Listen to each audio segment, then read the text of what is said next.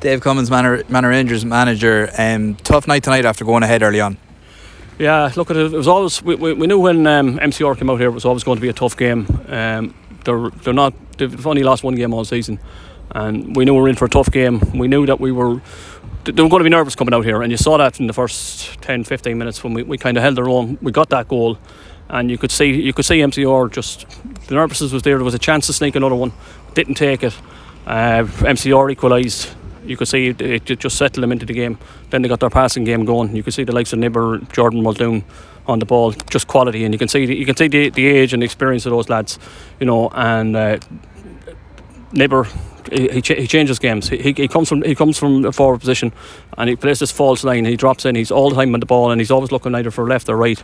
And there's quality there um, in relation to everything everything he does.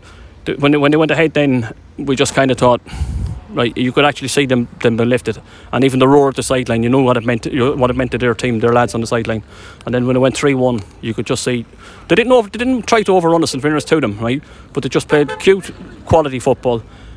Couple of headers from corner from corners, disappointing on, on our behalf that we did, we didn't defend them better, but it's, that's that's where you get the old experience heads. They're in the right place at the right time, and um, it, it, paid it paid off for them tonight.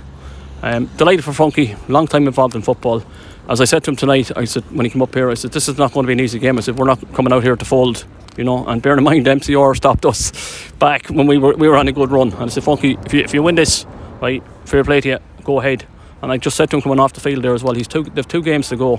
Still need to get that point, you know, and they're well capable of it. I hear Carbery won tonight as well, four or five one. So it's all back in the mixing pot. But uh, you have to, you have to put your hands up to like bet by a better team on the day.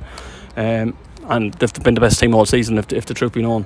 You couldn't have asked for a better start either. A fine strike from Seamus Ryder to put you ahead on five minutes. Yeah, and in fairness to Seamus, like one of the older lads that's on the team, Seamus will always he, he will he will always give you something.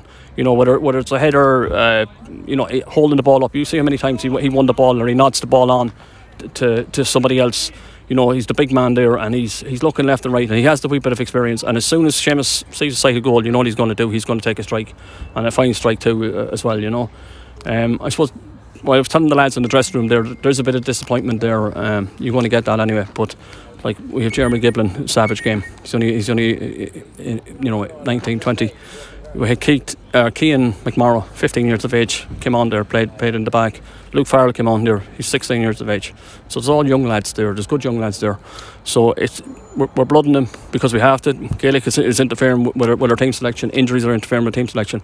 But the likes of that, I just said to them in the dressing room there tonight, lads, if that's what you want, that's what you. Ha- if you want to win silverware, you want to win leagues, that's what you have to achieve, and you have to go out and play the way those lads play.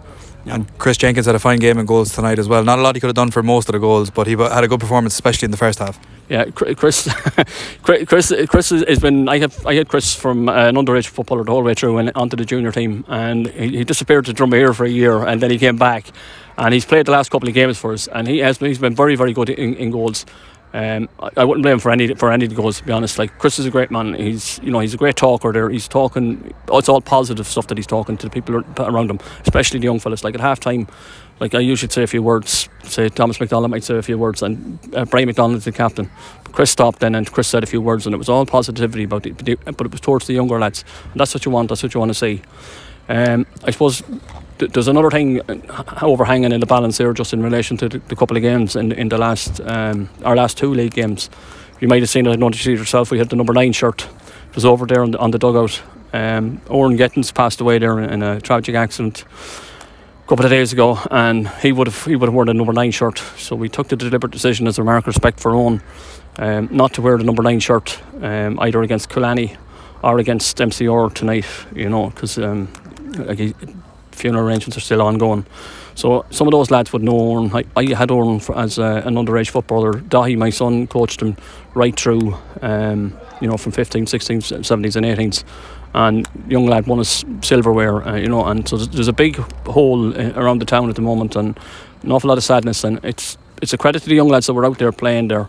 Uh, they, they, were playing there kind of in his memory. They weren't, they weren't, they weren't not going to play but it's just it's it's hard at the moment in around the town, and that's that's to do with the boxing as well. He was a fantastic boxer, great local lad, and he worked in the local butchers there, John Gilligan's, and you know John looked after him over the years. So sometimes you know. Um, football. You know, it's not the be all and end all of ev- of everything.